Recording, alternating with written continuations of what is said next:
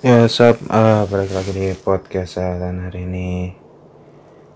Uh, ini gue telat rekaman sih. Tengah malam gue belum tidur.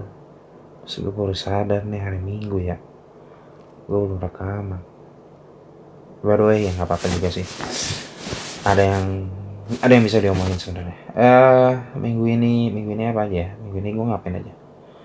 Minggu ini gue lagi sibuk bukber gila gue berapa kali ya minggu ini ya? Termasuk hari ini hari ini nih. Hari ini juga ada bukber nih. Nah kayak bukber tuh sama ya bukber tuh sebenarnya yang diincar kan silaturahmi ya ketemu ngobrol gitu. Apalagi kalau sama orang yang kita tuh jarang ketemu. Bukber sama orang yang sering sering ketemu sama kita tuh apa ya? Ya bukan bukber ya mak ya. Nggak apa apa yang apa yang dicari dengan bukber sama orang-orang yang biasa. Apa bedanya bukber sama orang tua lu gitu kalau di satu rumah? Nggak nggak ada bedanya lah.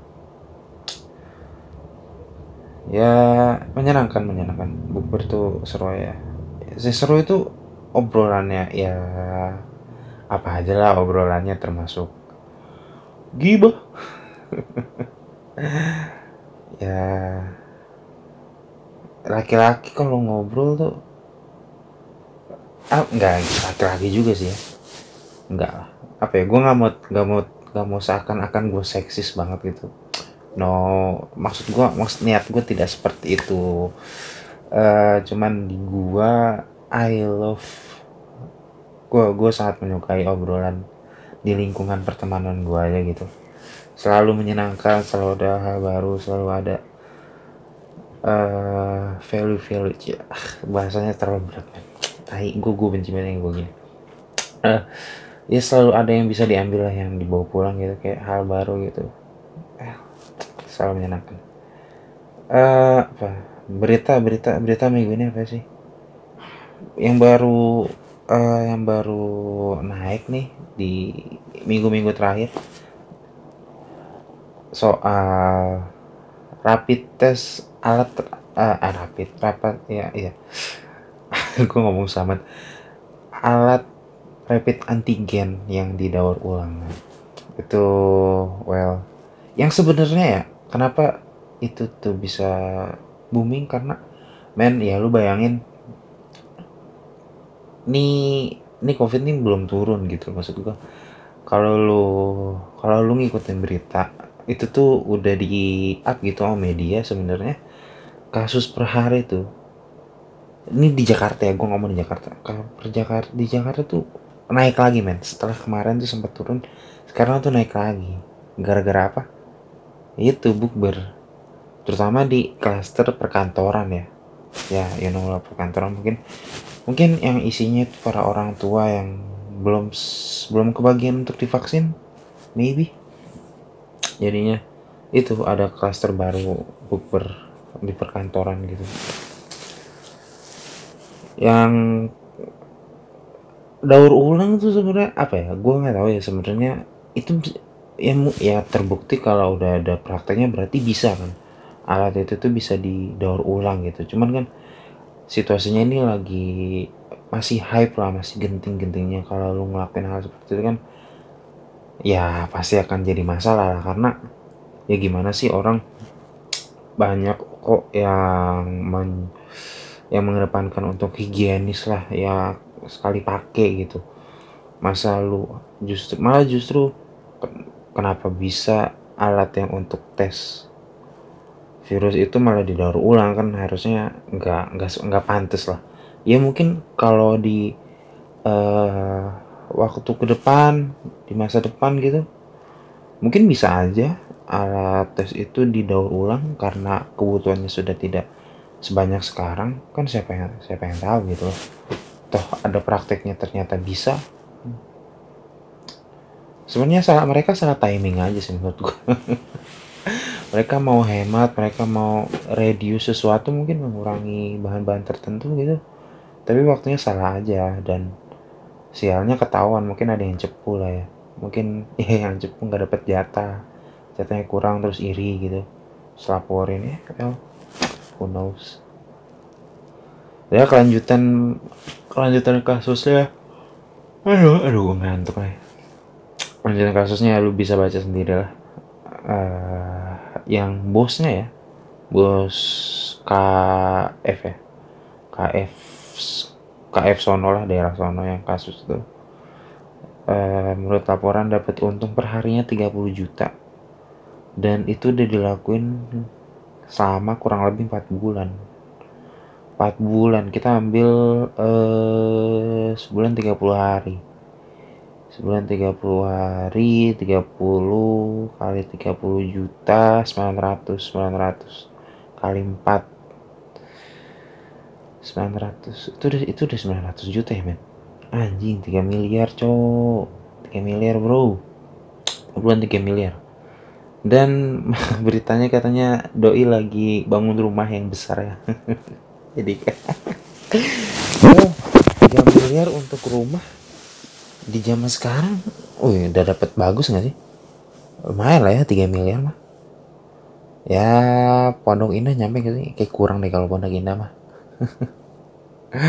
Gak maksud gua rumah-rumah di komplek aja ya tergantung desain sih ya kalau lu uh, masih baru gitu gak gini deh. Rumah komplek rumah komplek yang bangunannya masih developer gitu belum direnov baru segala macem. Itu tuh harganya ya mungkin bisa aja lebih dari satu miliar tapi setahu gua kalau rumah model bangunannya masih lama bangunan dari developer gitu satu miliar nggak laku sih menurut gua. Nggak ya itu kan bangunan lama gitu bukan bangunan baru belum direnov lagi lagi ini bangunan baru gitu. Oh dia aduh ini ini gue bisa rekaman langsung upload nih tengah malam. Uh, eh gue juga ini gue rekaman juga sambil tidur karena gue males banget duduk ini udah enak banget. Kasur gue udah enak banget gue males banget bangunnya. Eh uh, ya dia lagi sial aja gitu tengah tahun. Ya emang biasanya ujian datang terlambat gitu lu dat lu lagi ya sama aja kayak lu ngerjain ujian gitu lu ngerasa lu ngerasa en lu ngerasa lancar gitu. Gampang nih gua ngerjain gampang gampangnya taunya pas keluar nilai. Eh enggak enggak. Pas pas selesai gitu terus kan ada salah waktu untuk nilai eh, ada yang cepuin lu katanya. Seuzon seuzon lu ngerjainnya gampang pakai contekan tuh. Oh iya. Sama ini apa yang kasus babi ngepet nih ya. Minggu ini booming tuh. Aduh lucu banget itu ya Allah. Dan itu lucu banget men kalau lu kalau aduh hari aku nggak mulu. Dan lucu ya motifnya ternyata. Motifnya tuh mulia men. Motifnya mulia lu cuman ya caranya salah motifnya untuk ningkatin uh, jemaah pengajian gitu. Mulia gitu mulia. Dia nyari jemaah gitu. Ya sebenarnya ya kalau I don't know situasinya situasi doi itu gimana sih? Kenapa dia pengen ningkatin jemaahnya gitu? Mungkin dia harus muhasabah diri gitu kenapa kenapa jamaahnya ini kan mungkin dianya aja yang gak cocok buat orang-orang. Kenapa kenapa dia merasa uh, oh gue tuh enak tuh buat buat banyak orang. Gue tuh cocok untuk banyak kalangan. Lu harusnya sama gue gitu. Mungkin dia sombong ya. Harus muasabah diri anda pak ustadz. Terus alasannya katanya hilaf. Hilaf iman saya lemah digoda setan. Well you are setan itself. Uh, lagi ya ini upload tanggal berapa nih? Uh, eh udah Mei ya? Oh, kemarin Mei deh sekarang tanggal 2 oh you know lu gak tahu hari ini apa? Hari pendidikan nasional. Well selamat hari pendidikan nasional. Eh uh, hari pendidikan nasional ya? Hari pendidikan nasional. Eh uh, hari ming sekarang juga kayaknya kalau nggak salah ya lagi lagi UTBK ya? Yang kelas 12 lagi UTBK well semangat lah ya TBK UTBK gue tahun berapa? Tahun berapa gue UTBK 2019 berarti gue udah 2 tahun. Oh ini oh ya ini. Oh iya gue jadi oh gue lanjut tuh ah, ada 2 tahun. UTBK pas puasa ya? Gue juga gue ya gue juga gue juga ngalamin sih UTBK pas puasa gue UTBK pertama tuh iya oh iya. Ya gue UTBK semuanya pas puasa. Eh iya gak sih? Iya gak ya? oh enggak enggak UTBK kan gue dua kali ya dua gelombang. 2019 ya UTBK pertama loh itu. Uh, gelombang satu gelombang dua gelombang satu tuh gue inget banget gue di April. Eh, enggak bukan di April deh.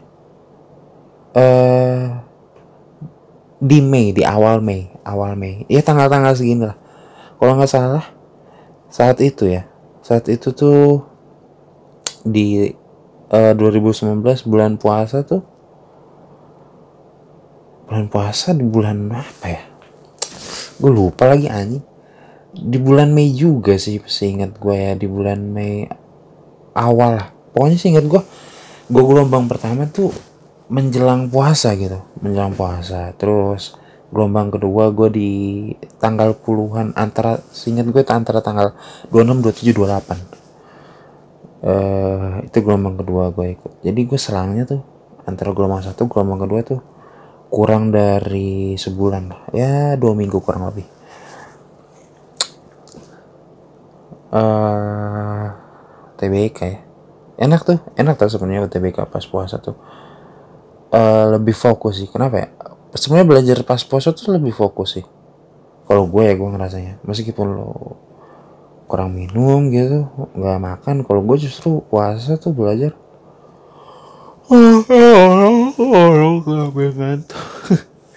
Eh kalau gue sih lebih enak ya. Ujian tuh pas puasa lebih fokus gitu lebih fokus. Jadi ngerjainnya lebih cepat yang belum tentu bes yang tentunya belum tentu benar ya tapi kayak ngerjainnya tuh lebih lancar aja gitu. Otak tuh encer.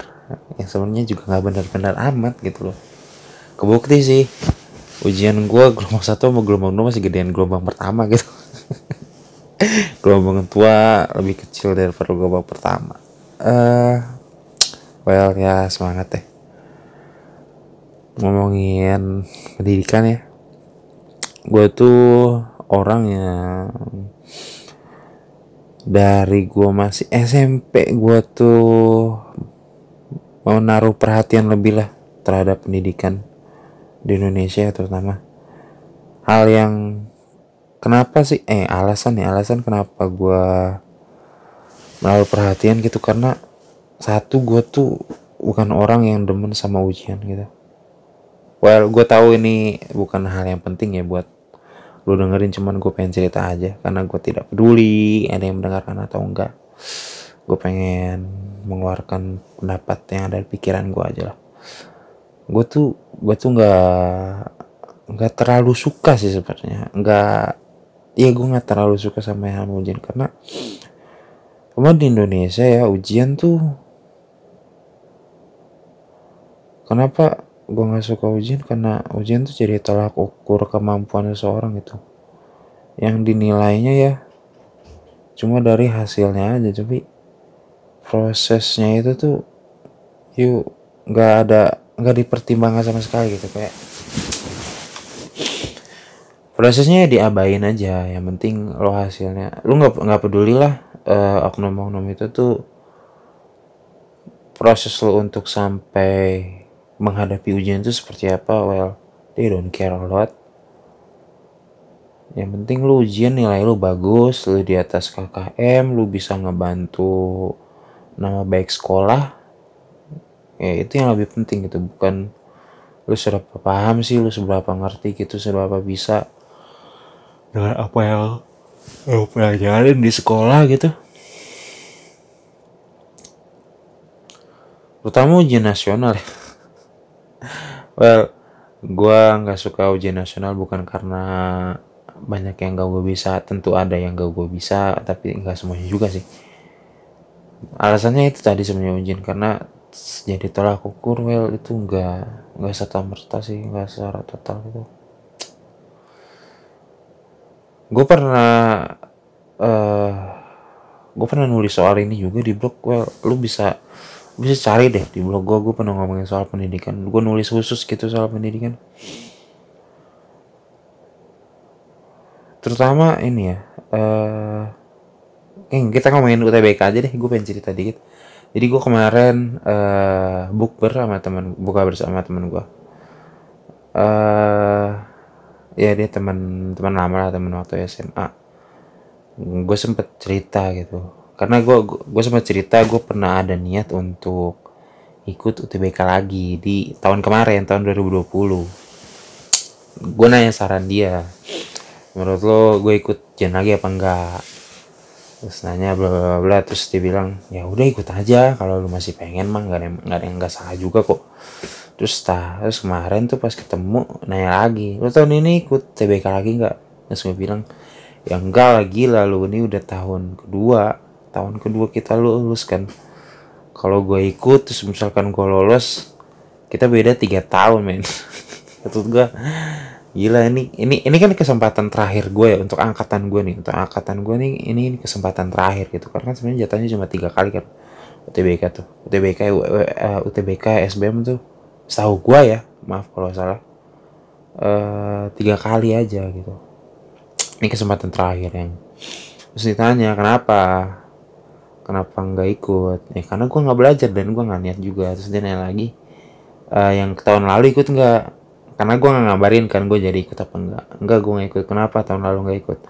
Ya, gue nggak belajar nggak cukup belajar gue kalaupun gue ikut ya sia-sia sayang aja duit. 200 ribu untuk ujian mendingan gue buat beli yang lain. Terus dia nanya lagi e, emang kalau misalkan lo ikut tujuan lo apa sih? Lo emang mau ganti jurusan iya gue bilang kan iya. Mau jurusan apa? Gue sih masih masih pengen masih penasaran sama hukum sebenarnya. Karena emang uh, tujuan tujuan utama gitu tujuan pertama gue tuh selama SMA tuh gue pengen kuliah masuk hukum gitu. Kenapa masuk hukum? Well uh, jurusan yang gue jalani sekarang nih uh, itu tuh dan jurusan yang gue jalani sekarang dan jurusan hukum itu tuh sebenarnya impian masa kecil gue gitu. Impian imp, maksudnya bukan uh, bukan kayak di, misalkan di bayangan lo tuh impian masa kecil tuh kayak misalnya gue dulu oh gue pengen jadi hakim. Enggak enggak bukan bukan jadi bukan kayak begitu. Tapi gue tuh waktu kecil ya bapak gue tuh bokap bokap tuh sering sering nyetel berita gitu. Pokoknya di TV tuh lebih dominan nyetelnya.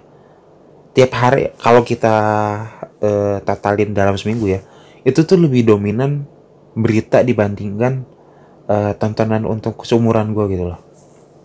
Lebih dominan berita. Jadi ya kan nama dulu anak kecil uh, lebih sering nonton TV kan daripada main HP kayak zaman sekarang gitu.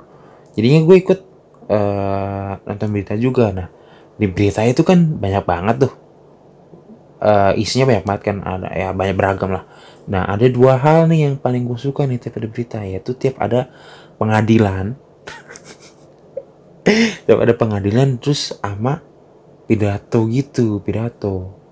Nah di pengadilan ini gue suka siapa? Gue suka hakimnya. Kenapa gue ngerasa gila nih orang keren nih. Uh, megang palu terus uh, omongannya didengar putusannya itu dihormati segala macem gue nanya-nanya juga kan ke bokap. Terus yang pidato nih apa?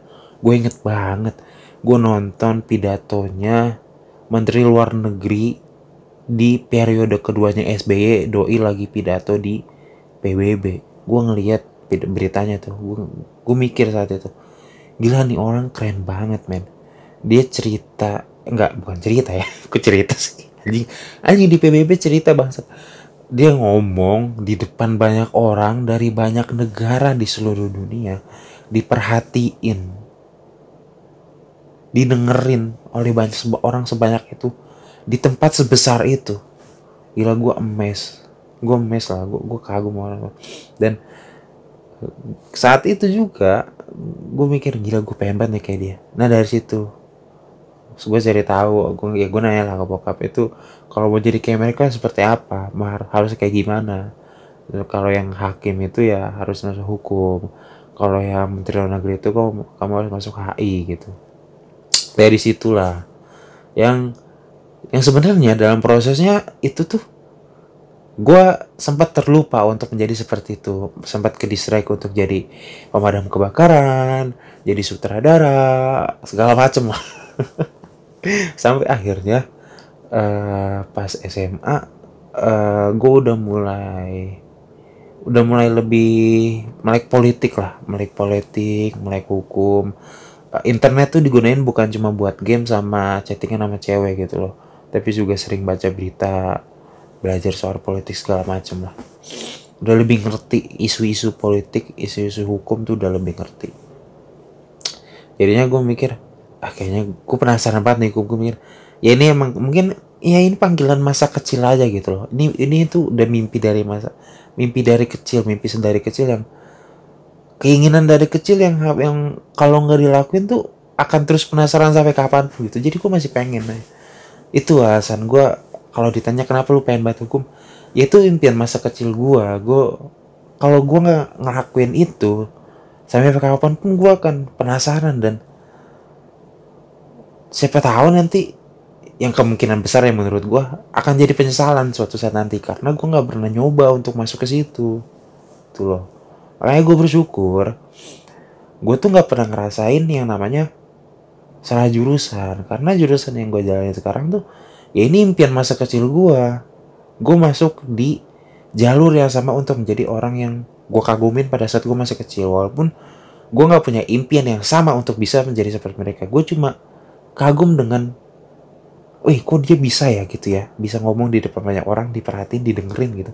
Gue juga pengen yang sebenarnya cara untuk itu lu nggak harus jadi menteri luar negeri lu nggak harus jadi dewa lu bisa jadi apa aja. Toh public speaking digunain di, di segala bidang kan. Banyak lah jalannya. Gue gue udah tahu. Ya di bayangan gue sekarang udah ada semoga bisa terwujud.